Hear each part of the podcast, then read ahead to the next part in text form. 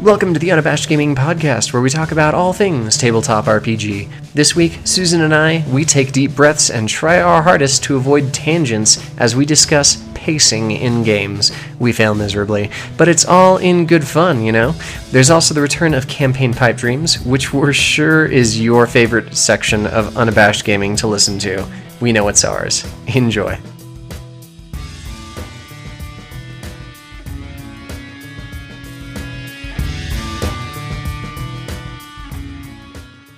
It is. Uh, hey, everyone. Welcome to episode 37 of uh, Unabashed Gaming. My name is David Schimpf.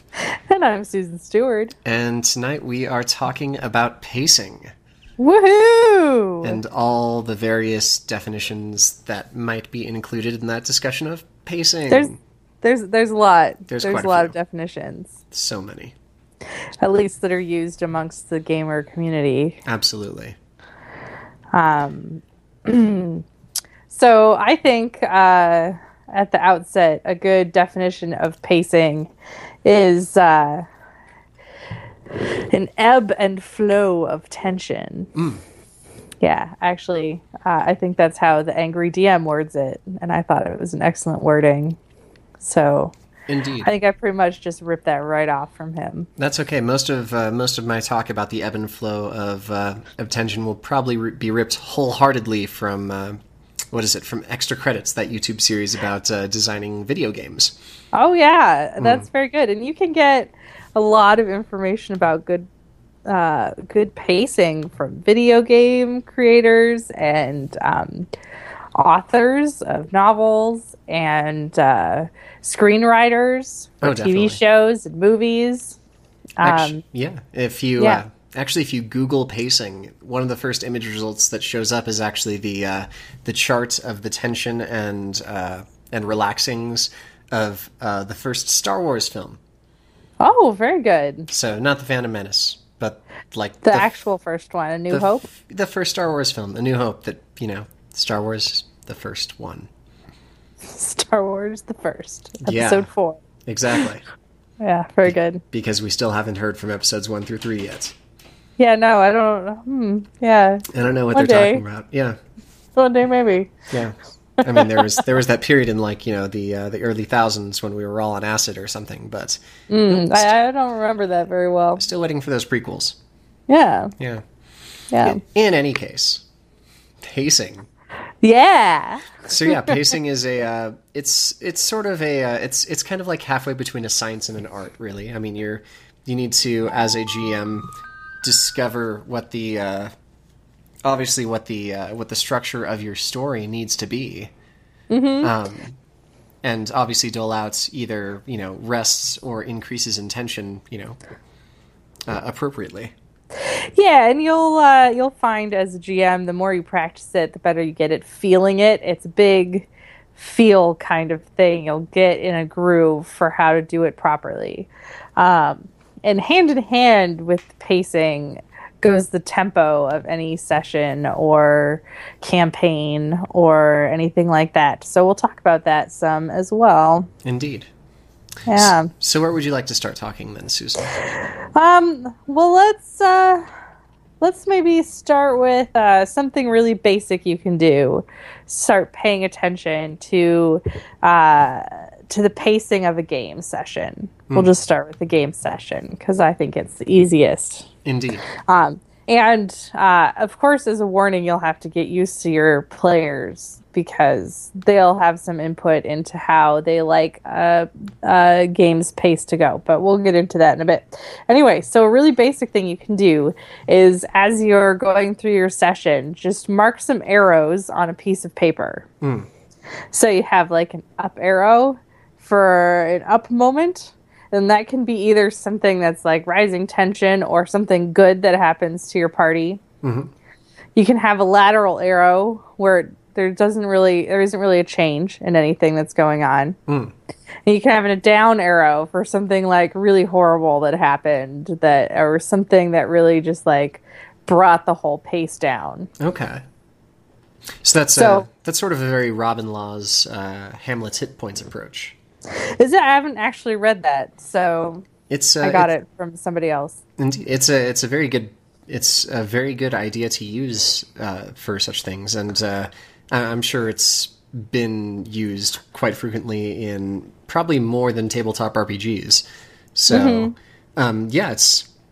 I agree. That's a uh, that's a great you know starting way to begin with uh, with figuring out how to pace your games. It's something that I don't do myself yet, but I could see sort of uh, taking it like one step further and actually including you know maybe if you were OCD enough, including some timestamps with those you know those ups, downs, and straight arrows, just to sort of figure out exactly how long it's been since you've had some rising action and mm-hmm. some you know increase in that tempo so you can really you know try to try to manage your characters and your players expectations and you know keep them engaged. Yeah, and also you want to make sure you don't have too many of the same arrows in a row. oh of course You know, you don't want to have three good things happen in a row. Right, Yeah. because, I mean- if you get to that point, you got to have something different as the next arrow. yeah because i mean essentially like if you have three arrows like pointing upwards in a row that that basically kind of translates into a straight line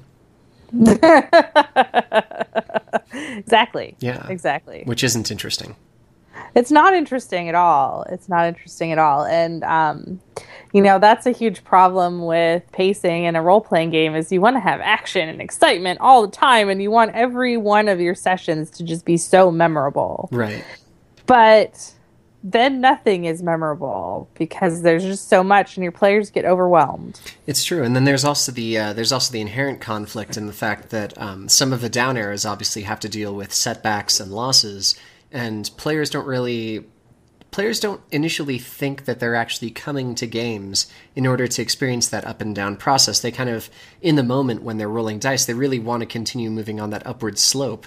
They don't really want to have you know the situation where something is going to fail, you know, despite their best efforts. So it's it's difficult to uh, it's difficult to plot in favor of uh, in favor of you know creating that downward movement because you know sometimes you're dealing with players who aren't really expecting it to go that way. And they're not realizing that you know always succeeding is you know going to create an uninteresting situation for themselves. It's true, and I will use our most recent campaign that you've run, our Space by Spacebook game, as an excellent example. well One of my favorite things that came out of this game was my character's deep seated hatred for Lamb Innovations, mm.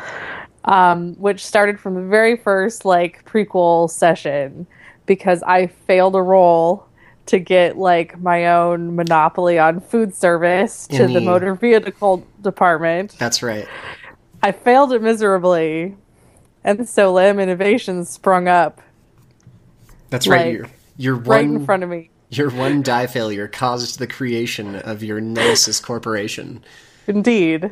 And they um, showed up for the rest of the campaign, like every session. It's very true They were involved. And in one session in particular, incredibly involved and just ooh And knee that's- jerk reaction kind of way. Yeah, you know that's just uh, you know that's just me being a good GM and bringing in you know player interest and everything. But actually, I kind of I'm kind of embarrassed about Space My Spacebook because to me it kind of felt that instead of like having that upward arrow like s- sequence, it just sort of felt like it had a downward arrow sequence, like really depressing and really just like you know trotting down on you guys.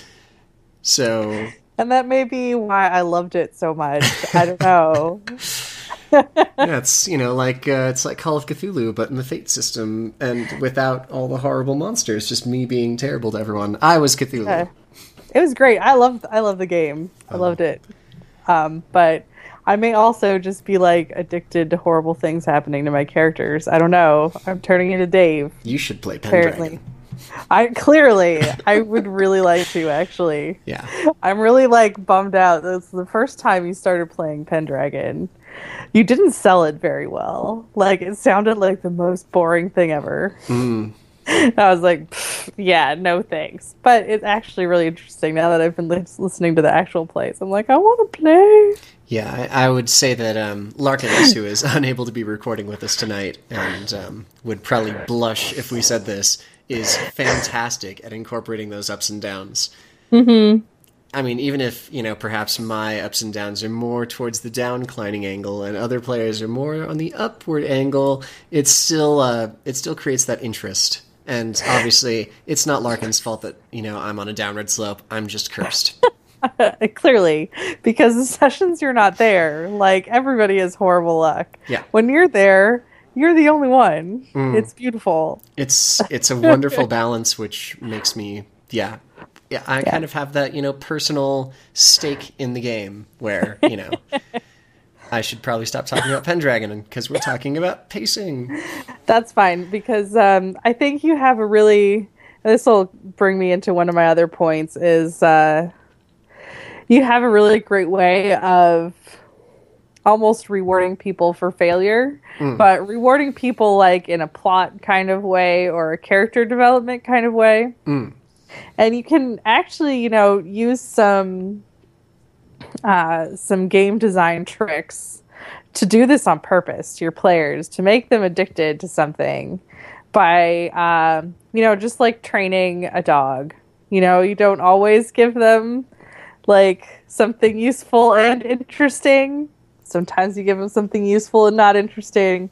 Sometimes you give them something interesting but not useful but sometimes it's both. And you get addicted to it. And you're really good at doing that with people's failures dave which is beautiful. Oh, you know, a lot of GMs just focus on the successes, and uh, and you you know, and so then your players really get frustrated with the the failure part. But if you make the failure part just as fun, if not more fun, oh, definitely. you know, they won't have a problem with it. And, you know, part of the reason a game will really slow down is that your players are afraid of making the wrong choice. Right. You know, that's, and some people use the term analysis paralysis, which just makes me want to smack people, Just that rhyming scheme. Just yeah. right? It's just silly. Yeah. Um, but people definitely, when they're faced with a decision, they'll slow down if they're afraid of being wrong. But if they know something fun will happen either way, they'll be less afraid of making a choice. Yeah, I agree. I think that's probably one of my main problems with uh, with a lot of uh, pre-written scenarios and campaigns is that they really only have one way for things to go, and if there is like a failure or some sort of brick wall that's hit by players, I mean, really, you're you're kind of forced to say, "Hey, guys, you screwed up. You want to try a different way of figuring that out," rather than you know being like, "Hey, guys, you screwed up. Let's do this completely other thing that you had no idea was going to happen." and that I also didn't really know it was going to happen until like 30 seconds ago. So let's have fun. Exactly, exactly. And those are when some of the best sessions happen, right? Oh, because definitely. like everybody's surprised by what happens and they make it happen and it's fun. I agree. versus your standard, well, we're going out adventuring and we're going to kill some stuff, we'll be victorious, and we'll return home with riches and glory. Yeah, Like, you can only do that so many times before it gets boring. it's true. And I think one of my favorite subversions of that exact uh, that exact plotline is something that you did in Iron Kingdoms with the uh, with the Gatorman in the sewers. oh And, yes. um, I don't think I've ever been like so engaged in a game before where I was just exactly waiting for things to happen. Not because, you know, necessarily I was interested in like what my character would do. I was kind of interested in seeing exactly how far like everything was going to progress. I should probably rewind a little bit. There were Gatormen in the sewers putting on plays with, you know, human cadaver marionettes that had been stitched together out of other humans altogether. And we were brought in as, you know, like the first test audience for this, our, our game Unbeknownst to you guys, yeah. yeah. So, um, no, it was it was hilarious because I was really trying to figure out exactly when they would turn on us. So I just kept on stalling my my actions, and it, you just sort of kept on going with this this terribly nightmarish menagerie of of like you know the the the standard you know Shakespearean you know theater in the round type of you know play design, and I was I was hooked and I was horrified and oh god. I was, yeah, I think that's probably why um, Nari and Benjamin just started torturing and killing everyone after that. They just didn't want to have to deal with anything. a little bit. we just didn't want to do, have to deal with anything that horrible ever again. Well, it's funny you mentioned that um, game. It's one of my crowning achievements, I think, as a GM. But um, it actually started as a pre-gen scenario, which most of my stuff does not. yeah. But um, there's like this Gatormen in the sewer adventure in the Urban Adventures book, Mhm. and I was like, "Well, that's a cool idea, but this is really boring. Right. How can I make it more interesting?" And so this whole thing just like snowballed out of that, and so the like Gatorman brood mother got turned into the director, and all of his little minions were like the baby gator men and like there were the bouncers who were the warrior gator men and it went beautifully. It really did. and then i just had to go on to the um uh what is that? Yog-Sothoth? website. No no no. The oh it's some foundation what is it called i don't know i'm gonna have to look it up and we'll put it in the show notes Yeah. but it's this whole website devoted to these um really creepy like incident reports but not incident reports like scientific study reports almost like lab reports Mm. of these like supernatural horror objects that like some of them like get, have given me nightmares for the rest of my life like reading them because they're all written up like Like they're real. of- official document style like they're real and the whole website like has that um that ambiance like they keep up the illusion that this is real and it's all classified information and stuff like that and um so anyway i got the play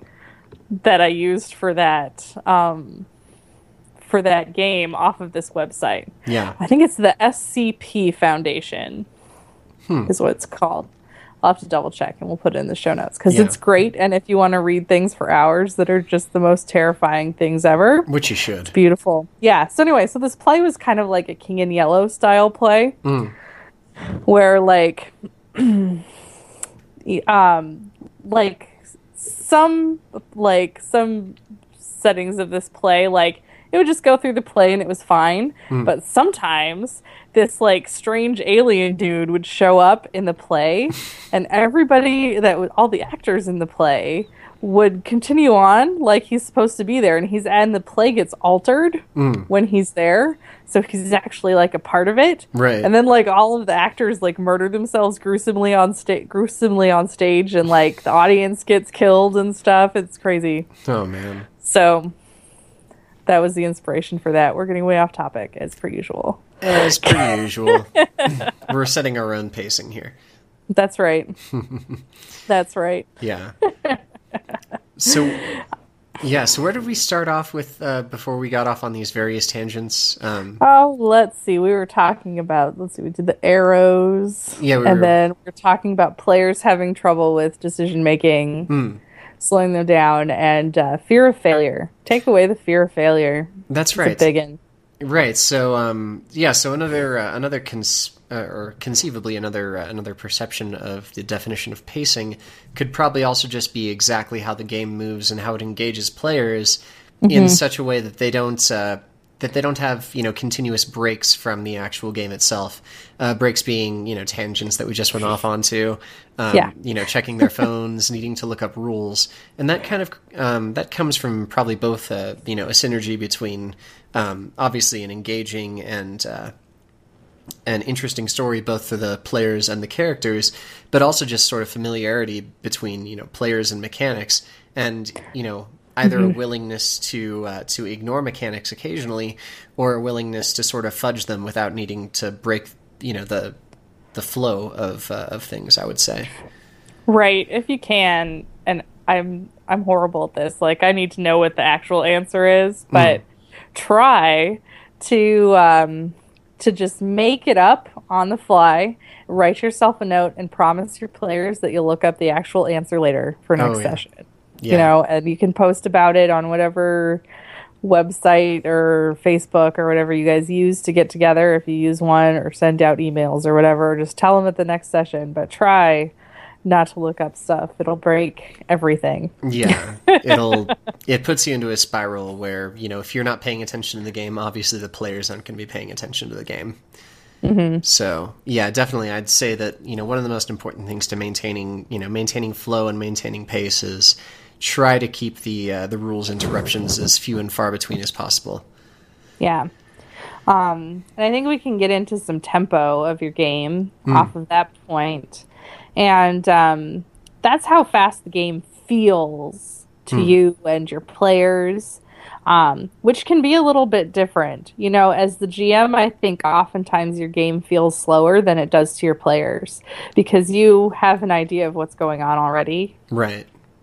while your players may be in this semi panic state because they don't know the answer and they don't know what's going on. And so their brain's working so fast and you're just sitting there going like oh my god guys just look in the drawer just look in the drawer just look in the drawer or Right. whatever right because you know sometimes you have uh, sometimes you have a plot line to make before the uh, before the conclusion of the session so you're like hey guys we got like 15 minutes left just just figure out this really really simple to me not that e- not that easy to you thing to figure out and let's go Yeah, right, exactly.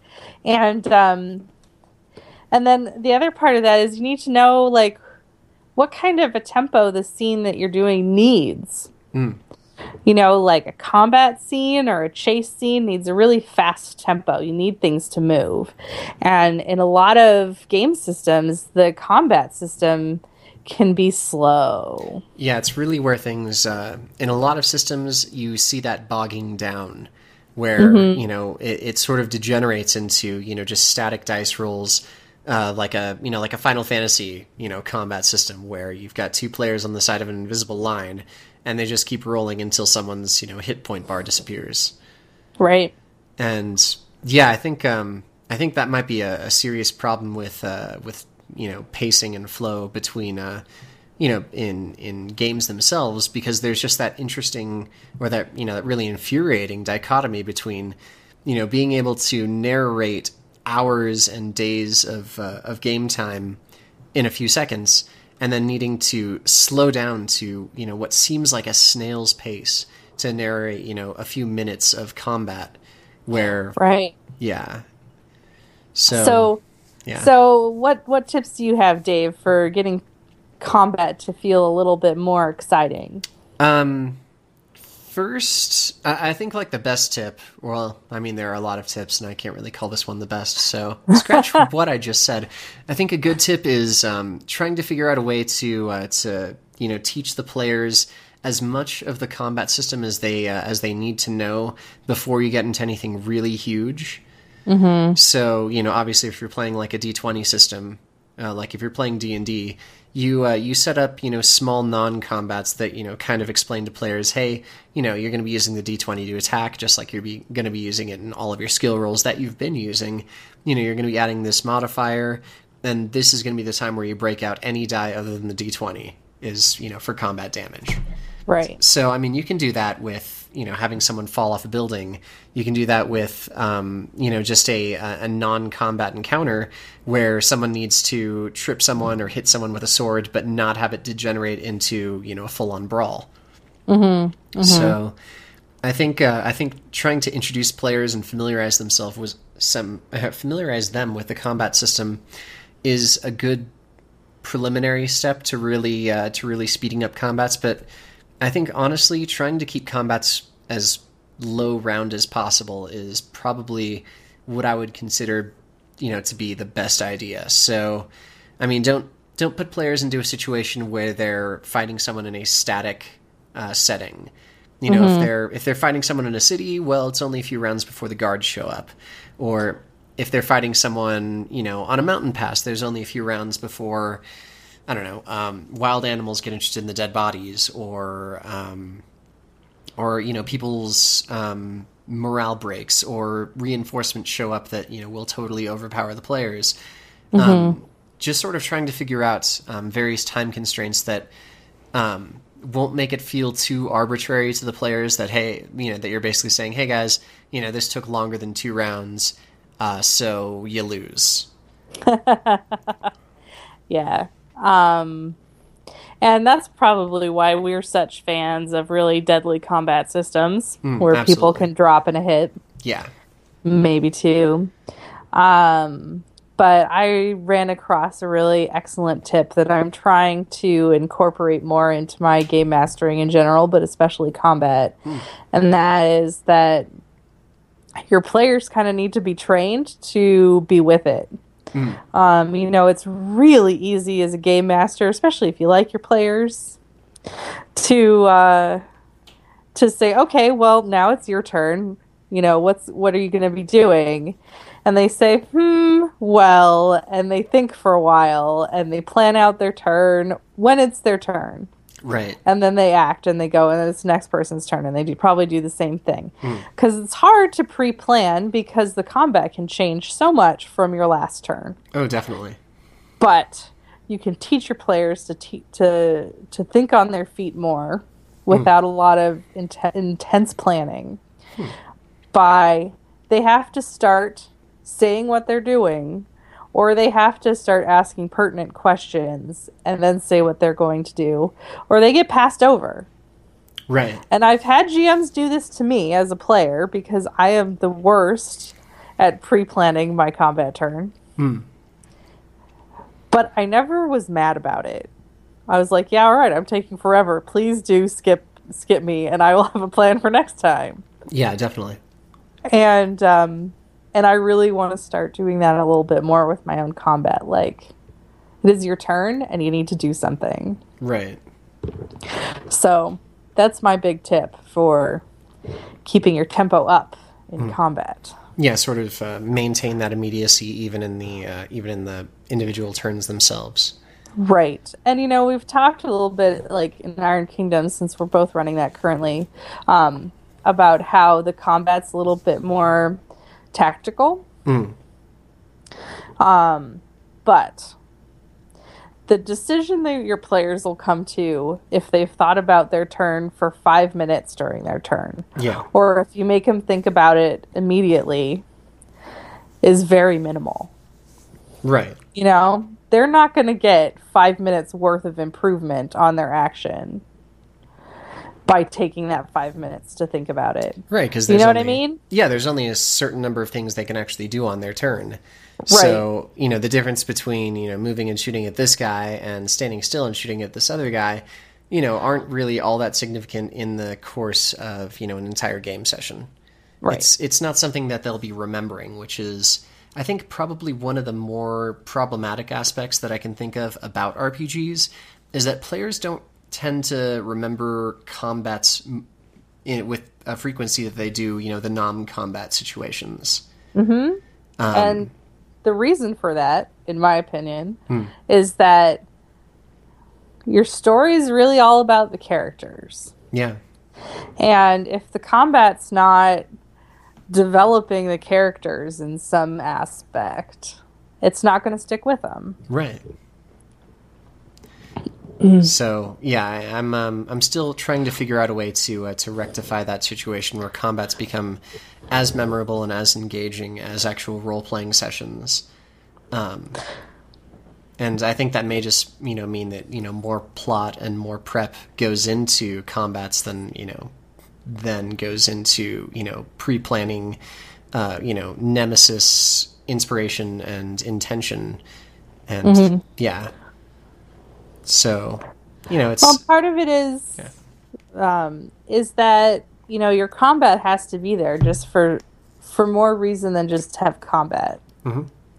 You know, it has to have a purpose, and you know every session is not going to be your big climactic session that people are going to remember forever.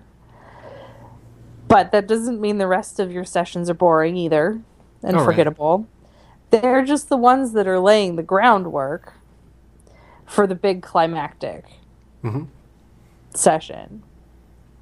So your combats can have all sorts of different purposes. And this is also a good point if you have a lot of like hack and slasher kind of players in your game oh and they want to do a lot of combat. Your combats have to have different tempos and pacing and mean different things and be different kind of scenes because you need those in a game for good pacing. right. But if they want to be killing stuff a lot, you kind of have to hybridize it a little bit. Yeah, there's definitely a very uh, uh, you know variations that you need to sort of put in. Otherwise, it- Right. yeah, it becomes static.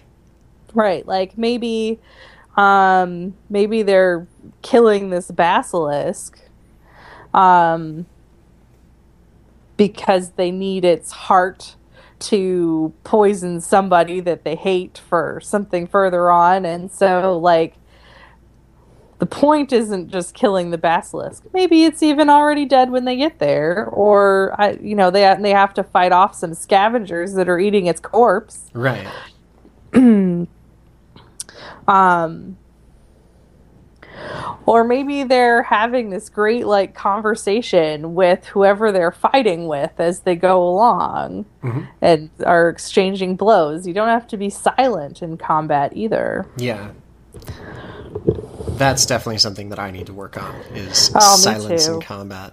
yeah I don't know. I think my uh, it's it's just sort of that my wisecracks just kind of fall flat. Like, hey, you handle that hand cannon like a really dumb person. yeah, that's that's probably one of my better, you know, verbal Right. scars.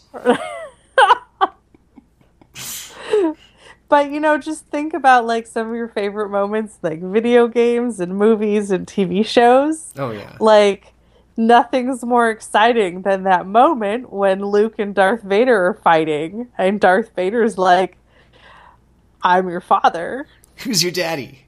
That's right. And that's in the middle of combat, Yep. you know? You can you can drop bombs like that. Oh, definitely. Man. So yeah. Yeah. See, Combat's not just like big climax kill the bad guy. Definitely, there can absolutely be some story in there, and there definitely should be some story in there. Mm-hmm. It uh, it'll help you know it'll help engage the players that aren't exactly into combat, and you know aren't really there for it. But it'll it'll get their you know creative role player juices going, while you're trying to figure out you know how to best kill that power gamer who knows every in and out of the system. Right. Well, and it also can be great for your power gamer. Maybe give them a little taste of role playing. Oh yeah, exactly. you know they might find out that they like it you know it's not it's not impossible for your player types to switch types Oh, definitely. yeah especially you know when you're in various systems i know i know I, players change types between the types of games that they're that they're engaging in yeah that's So- for sure yeah it's always good to introduce them to new uh, new ideas about uh, about the hobby itself. Indeed. Yeah. Indeed. Man so let's see we were at uh, mechanics affecting pace. Mm-hmm. where should we move on to now? Well we can talk about uh, maybe a little bit about um, what kind of pace you might want for a different type of scene and what kind of different scenes you might have for your role-playing game. That sounds great So obviously, you'll have a combat scene. You could have a chase scene, things like that. Um, sometimes you'll have kind of the opposite, which is your planning scene or some sort of, you know, character development scene that's kind of low key. Yeah. You know, people are just talking about what's happened or what's going to happen, and um, you know, there's not a huge time constraint. There's not danger or anything like that. definitely So you can have a really slow. So you know, this is where everybody gets to take a break, really, and have you know catch their breath. Yeah, from- players players get to step back and uh, you know try to flex their uh, flex their investigative or uh, or you know socializing muscles a bit. And uh, it's really good for the pacing of your game. You need that lull so you can build up a climax again, or build up a climax at all, depending on where you're starting your game from that Absolutely. that day. But they can also get really dragged out, if especially if it's a planning session. Oh yeah, So, you know, we've talked before. If you're getting tired of them planning stuff, they're just talking in circles. You can just throw some something exciting in there, like somebody just opens the door and starts shooting or whatever. or you just throw them directly into the action and say, "Hey, your plans are uh, your plans are done. Stuff happens." now." Right, right. There's also some more gentle ways you can do it if you don't want to be that kind of an ass. you can have some reminders, like you know, the more you guys talk, the more the evil villain's going to talk, and so the more prepared you are, the more prepared he's going to be. Right.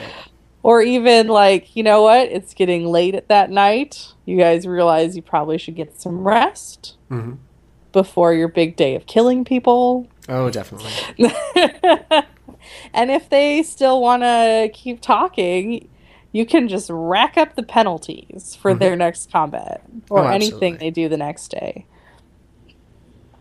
Most Mm. definitely. Yeah. So, What other kind of scenes have you got up your sleeve, Dave? well, let's see. There's, um, I mean, there's, uh, of course, we're discussing various types of scenes. So you have your action scenes, which are, you know, Mm-hmm. combats, chases, etc. Uh, you know, the investigative, the investigative, you know, plotting scenes, which we just discussed, where, you know, it's not exactly action, but it's also not exactly exposition. Where your, Mm-hmm. um, you know, your players are building themselves up for something, or they're preparing for something, but they're still being, they're still being proactive. I suppose the third type of scene that, is most common in gaming is just exposition scenes, where you're giving players information.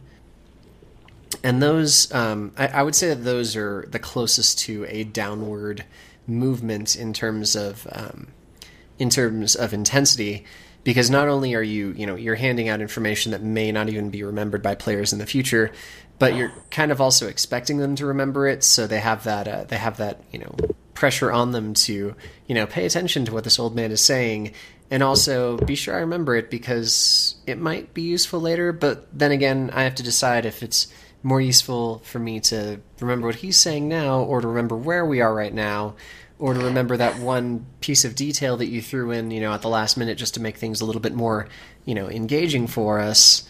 So it's, um, I would say that uh, if you're going to have any sort of exposition scene, um, a good way to do it is to try to have some sort of visual or audio prop to go with it, mm-hmm. just to make sure that you know you you have something that points towards what is going to be important later. So you know, if the old man says, "Hey, you know."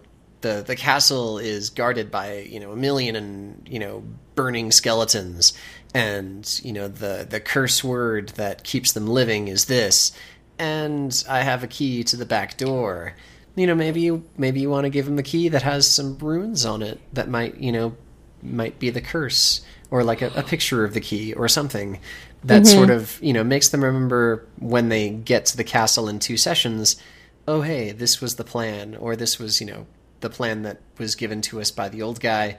Let's decide to follow it or not. Instead of you know them arriving at at their you know intended location and just exper- experiencing that sudden stall where they're looking at it and being like oh there's a bunch of skeletons and they're on fire. And what did that old guy say like four weeks ago? Yeah, uh, yeah, you're right. That can be a real, you know, uh, quagmire for your pacing. Is uh, an info dump, yeah and uh, I think the best way to avoid it is to just not, you know, try not to info dump as much as possible. yeah Um, you know, you can have you, you want to. A good way to avoid it is to just kind of trickle the information that they need. You know, just give them a little bit at a time, but in a kind of a steady stream. So there's only a little bit for them to remember once. Yeah, and definitely uh, repeating some, you know, you know, important pieces of information, not in the exact same manner they've been repeated before, but just sort of reinforcing that, hey, even though all this other flavor stuff was mentioned, this is kind of like, you know, the important part of it that you can try to remember since I'm saying it to you a few times. The very Pavlovian thing to do, hopefully. Right, right. So I think that's uh I mean there's there's definitely a lot of ways to make your exposition more interesting. Um, to make it less tedious on the players, definitely having it not be a giant, you know, six paragraph, you know, uh, just the GM reads from here in a funny voice for like 15 minutes. Yeah. you know, you got to try to like limit that stuff to like 30 seconds max Yeah, because otherwise your players will just not retain any of it. right. Yeah, they'll, they'll be too busy trying to be witty or, you know, start plotting out, you know, how they're going to kill this old guy to make him shut up. Right. God, there have been video games where I wish I could kill someone who just talked for longer than 30 seconds. Oh my god, right? Yeah. Yeah. Man, fucking owl in Yeah. Legend of Zelda. Ugh. So, uh, so another scene type, and I think this is one that's handled the worst by a lot of people, Mm. and that is like a scene where danger is present, um, and the players are actively doing something, but it's not, you know, killing things. It's not a combat scene. It's like disarming traps, or you know, solving a death puzzle, Or you know. sneaking past, you know, a sleeping dragon. Yeah, exactly. So that if failure happens, it's going to suck a lot and possibly, you know, uh, have some really bad, some really down arrows really fast, Yeah. if you know what I mean. Um, and a lot of times I think that those have such a slow tempo when they're presented to your players. You know, it's like, oh yeah, well, I'm checking for traps, blah, blah, blah. I made it. Yay Right. there's not a trap. Um, you really have to try to keep the tempo up to make it exciting, and you have to, as the GM, really um, try to get across the uh, immediacy and the urgency of the situation. And you can do that, like, even just by the tone of your voice, like I just did. I sped up and I talked a little bit faster and more abrupt, and um, it just adds a little bit of the urgency. Even your voice can change the tempo of a scene. Yeah, definitely. I mean, and you know, you uh, it's it's sometimes a very you know pass fail type of situation in those uh, in those events where you know you're trying to avoid something terrible happening. So um, you know, a lot of people just sort of try to jump immediately into the hey, you succeeded, the trap's gone, or hey, you you know failed and stumbled over a pile of coins and the dragon wakes up. Roll initiative. I think um, I think making people afraid even through their successes is also kind of a uh, kind of an interesting um, tension builder. Like you know you, you pull it from like a movie where um, you know someone's trying to disarm a trap in like a very busy fortress. They succeed, but like you know the disarming sound. You know you say well you know you you you lift up the plate and you you separate you know the the the spring from its from its receiver and it it clicks loudly in the darkness like or you know you're you're sneaking very well but you you nudge a pile of coins and you know some of them scatter across the uh, uh, you know across the ground in front of you. You you know like the dragon flinches a little bit. Or even you can take some of these rolls and roll them behind a DM screen. So your players don't know what the number was, yeah. But they have to rely on your description of what happened. It can add some tension to what's happening. Like, let's say you're trying to sneak past the dragon, and instead of you rolling your sneak roll, the hmm. GM rolls the sneak roll. And they say, you know, you're tiptoeing along, a few coins slide down the mountain, there's a tinkle, hmm. the dragon shifts, you hear a noise, right but then it starts snoring again, and your player will breathe a sigh of relief at that point. Right, and you know that's a it's, it's a very narrative way to approach it, and I really do like the concept of it. Unfortunately, in some games, um, you know, there's the uh, I'd say in like Fate, in Savage Worlds, in Iron Kingdoms, um, you know, the second that you say something even slightly setbackish, like well, the trap clicks really loudly when you dis or like really loudly to you when you disarm it, and sort of echoes down the hallway. They're like, oh. I spend, you know, a point to re-roll that because I obviously failed. You can't Right. be like, you didn't fail. I'm just doing this narratively, Right. and it it sort of you know it takes away some of their control over the system, which is Yeah. yeah, which is kind of difficult in itself. It is. It's not something that you should do a ton of Yeah. because your players will get grumpy. They want to roll their own dice. Right. Um, but it can add something to the scene. And yeah, it's hard when you have the option for re-rolling and um, things like that. Right, because then it sort of it brings in the uh, you know the save scumming concept or you know the save scumming mentality where you know you if you don't get it exactly perfect, but you you, know, you have the ability to you, you know you have extra rolls of typewriter tape to speak in you know Resident Evil terms. You know you can you can reload and you can you, you know start over from like you know where you were. You can quick save and quick load, and you know make it so that everything goes exactly the way that you want it and that's you know kind of a it, it's kind of a mentality that you know a lot you know not every player brings to the table but at the same time if if they have that option and they feel like that you know agency is being taken away from them uh, they will you know themselves break the pacing of, of what you're attempting to, to manufacture just to make sure that you know they're not getting the short end of the mechanic stick Right, right, right. yeah Um, and you know, to go along with that, like combat as well, is you know, don't let them dilly dally and talk about their plan to get down the hallway forever. You know, it's, um, are you checking for traps or not? Okay, go. right You know, um, um, so I think that pretty well covers the kinds of scenes you'll have. i think so Um, and you want to make sure you give your players time to react if there is time to react. You know, if they've just had a big combat, everything's dead, let them have a little breather. You know, they can chat amongst themselves while they're collecting loot, etc. yeah definitely If there's not time to react, don't let them. You know, Right, Don't, don't- let them talk about what's happening next as they're getting surrounded by you know a mob of bandits Mhm. that are really mad that you just killed their favorite jackalope. right You know, they have to dive right into whatever's happening next. They either need to diffuse the situation or they need to kill everything or whatever. Don't let them plan on what they're going to do. Someone needs to jump in and act. right Uh, which brings me to my next point, which is a lot of GMs, myself included, will set a scene and then they'll just ask the table in general, what do you do? Hmm. What do you guys do? that is my favorite method of gming Right?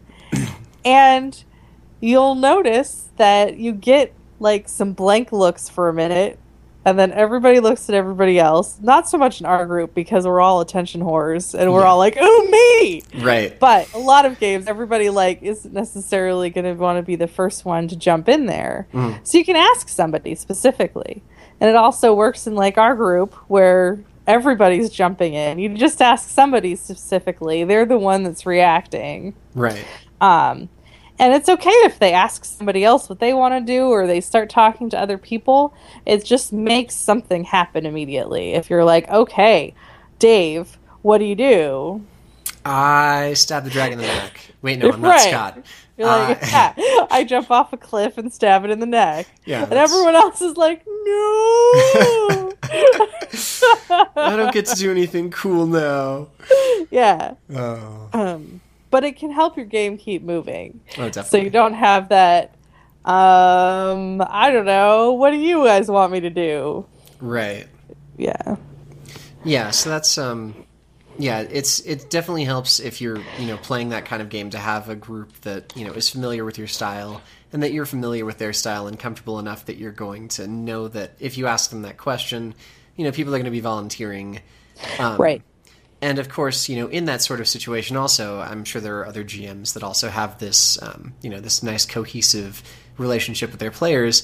Is to make sure that you're calling on the people that aren't, um, you know, that aren't really putting anything forward very often. Mm-hmm. You know, to to make sure that you know not only everyone is included, but everyone sort of has a say in you know the the progression of the game. I think that's probably one of the things that irks me the most about some games that I've played in. None of yours, obviously. Let me just wipe this brown from my nose. Um, but you know, there there are some games where where the GM, you know, either intentionally or unintentionally, because he can't really think of you know ways to include the other players. You know, they focus on one character for like a ten for like a twenty minute stretch. You know, the the the rogue that sneaks ahead to scout ahead in the dungeon. You know, you just get like 15, 20 minutes of just well, you get this, and then there's a hallway, and then you go down that hallway, and then you get this, and then you get this, make another roll, and then you get this. Um, and then everyone else is just sort of sitting back there twiddling their thumbs. Right. And it's it's it's hard to manage those sorts of situations. Yeah. it's definitely I one of the reasons why you don't split the party.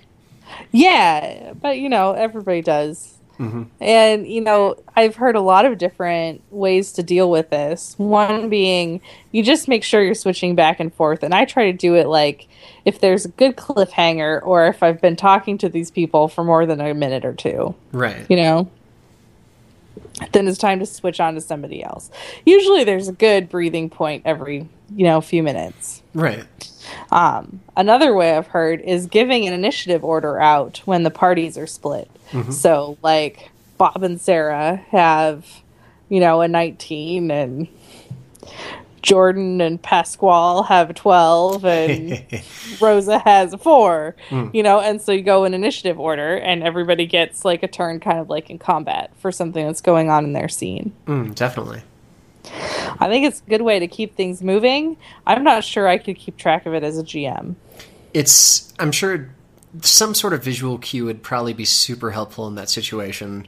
You know, where you're, you know, you have, you know, this group has like a pink post-it note, and you know, this player off by himself has a green post-it note, and you know, they they hold it up when they're doing something.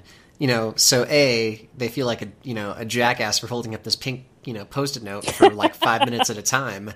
right? and you know at the same time so you kind of have that visual cue of hey their arm is starting to shake a little bit and their face is turning super red maybe i should call on that other person right now Yeah, good point. yeah Excellent point.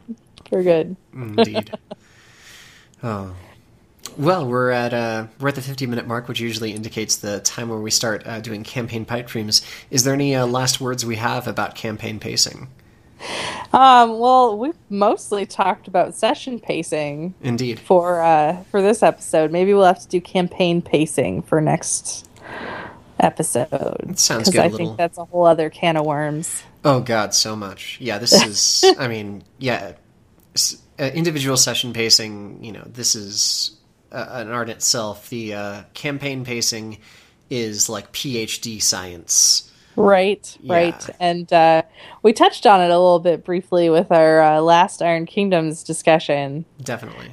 But uh, I think we can go more in depth. So maybe that's what we'll do next time, huh? I agree. Nar- uh, campaign pacing and narrative structure could really be a, a good Yeah, they can point go for next hand session. in hand. That'll be good. Yeah, excellent. So yeah, let's uh, let's transition over to uh, to the pipe dreams. All right. And I know you always have pipe dreams, so I'll let you start. Oh, you're gonna let me start this time. Very good. Well, I'm really, uh, I'm really, you know, knee deep in my uh, in my new Iron Kingdoms game, Mm. which is going well.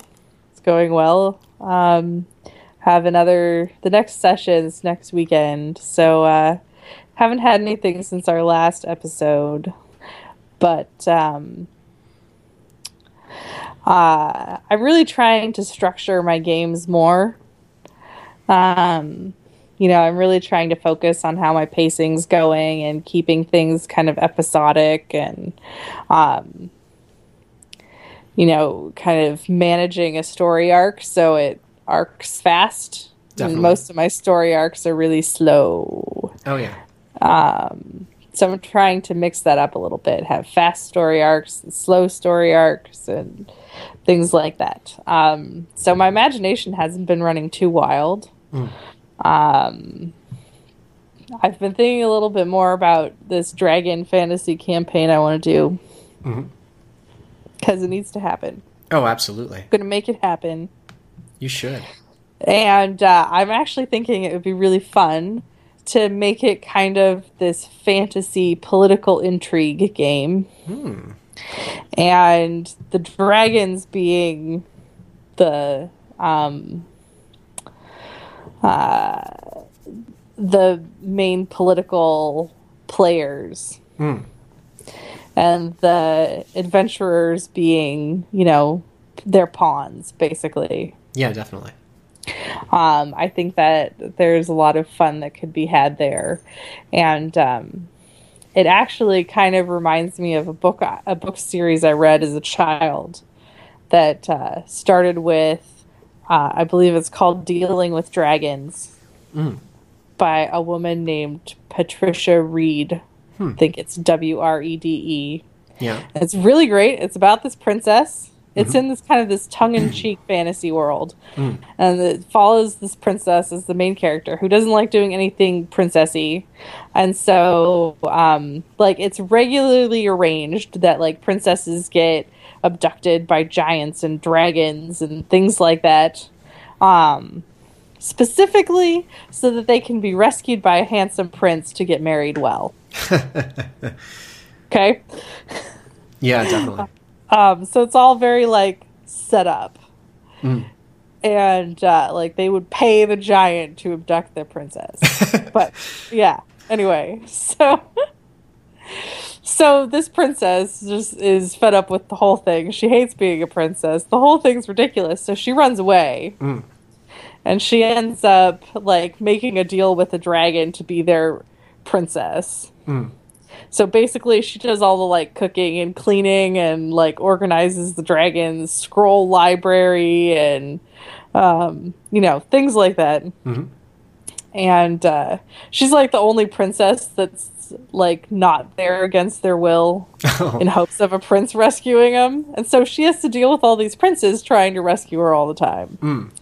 And she hates it. So she's like putting up signs and things. It's hilarious. Yeah. Uh, but anyway, the whole dragon community that's involved with this is very uh, is a very interesting selection of characters, and there's a lot of like infighting and political intrigue and stuff going on.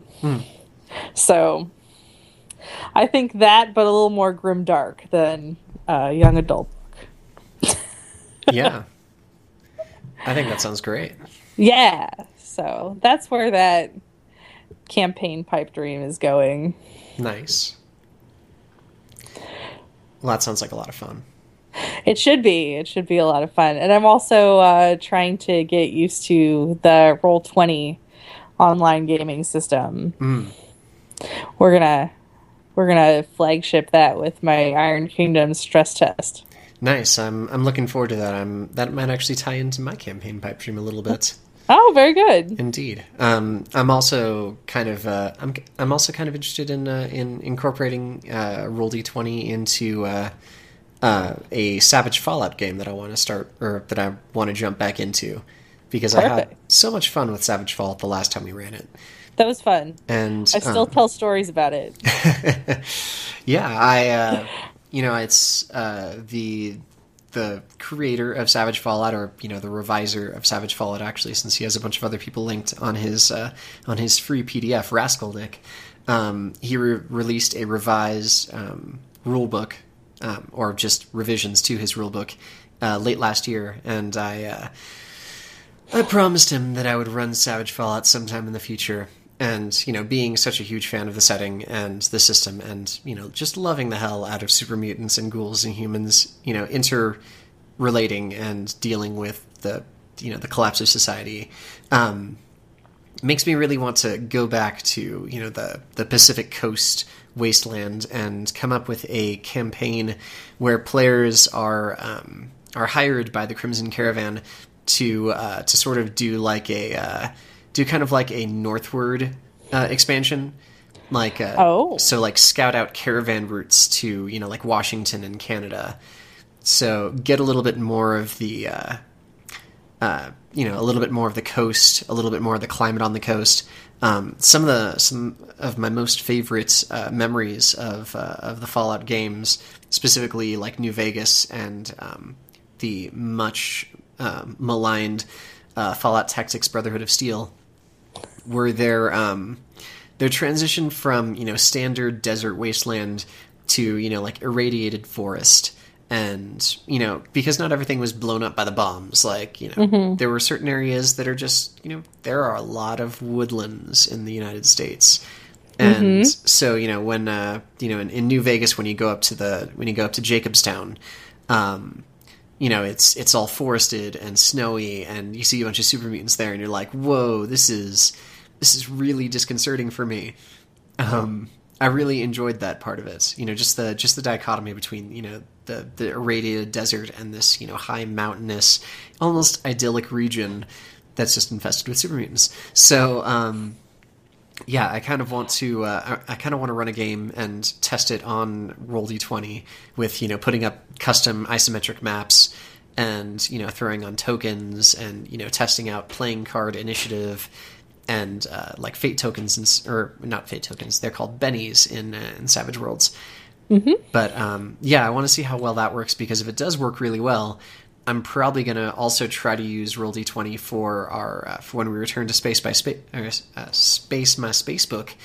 Um, Yeah. because there's a lot of there's a lot more tabletop visual for uh, for players in Fate than I expected there to be because you know in in those games you're you're creating aspects and those aspects like need to sort of be visible for players to really know that they're there and to take advantage of them. Yeah, that's a good point. So like, you know, situational aspects that, you know, are only there for like one scene, you know, hopefully you can find someone to just put like a card out on, you know, the D20 the you know, the virtual D20 tabletop, be like, "Hey, this is here." You know, mm-hmm. this is an aspect that's currently valid in this situation. Focus on it, you know, use it as much as you like. You know, spend Benny, spend fate points on it and such. So I'm I'm definitely interested in seeing how well Roll Twenty works for that uh, that situation. Definitely. Definitely. Um, well, I'll be happy to be your guinea pig for any of those experiments. If Wonderful. you need if you need a player. Sounds good. Um, Uh, I had it made me think of something else. Oh yeah, I'm also thinking of a uh, a new World of Darkness game oh, that's right. that uh, that probably will also have dragons in it. Mm, So that should be fun. nice. Yeah, I like I'm that have idea. a, I'm gonna have a stint where just everything has dragons in it, no matter what we're playing. Sweet. All I'm hoping for is some tie-ins to uh, the last World of Darkness I played from your GMing standpoint. Oh, definitely. Yeah. It may um, it'll be connected in some way. There'll Oh. probably be some NPC crossover. Sounds wonderful. I left those NPCs in a really great cliffhangery kind of place. You So, really did. yeah. So Yeah. pretty. Yeah, I think I'll definitely do that. Nice. Yeah, Well, just that's throw in a little dragon. Yeah. why wouldn't you? I mean, if they threw in dragons in like Shadowrun, why shouldn't we throw in dragons in World of Darkness? That's right. That's exactly right. Yeah. Gonna be like a little, little rain of fire, a little Slender Man. Yeah, exactly. You know. It'll be good. All in good fun. Yeah. Good times. Well, those uh, yeah. I would say that those are some pretty good campaign pipe dreams, and that was a lovely session talking about pacing. Indeed. We'll have to have to bleed over. We had a lot of information. That's right. It's quite a bit more than I expected. So, oh man, guys, thank you again so much for listening. This was Unabashed Gaming, episode 37, Pacing. And uh, yet again, my name is David Shimp. And I'm Susan Stewart. Thanks so much for tuning in.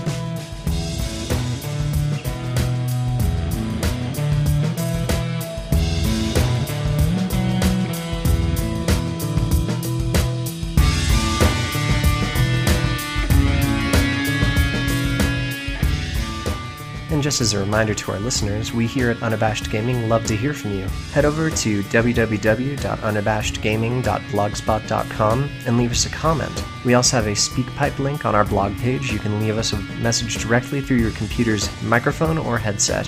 Comments, questions, topic ideas, whatever you want to share with us, all is welcome. We hope to hear from you soon. Thanks.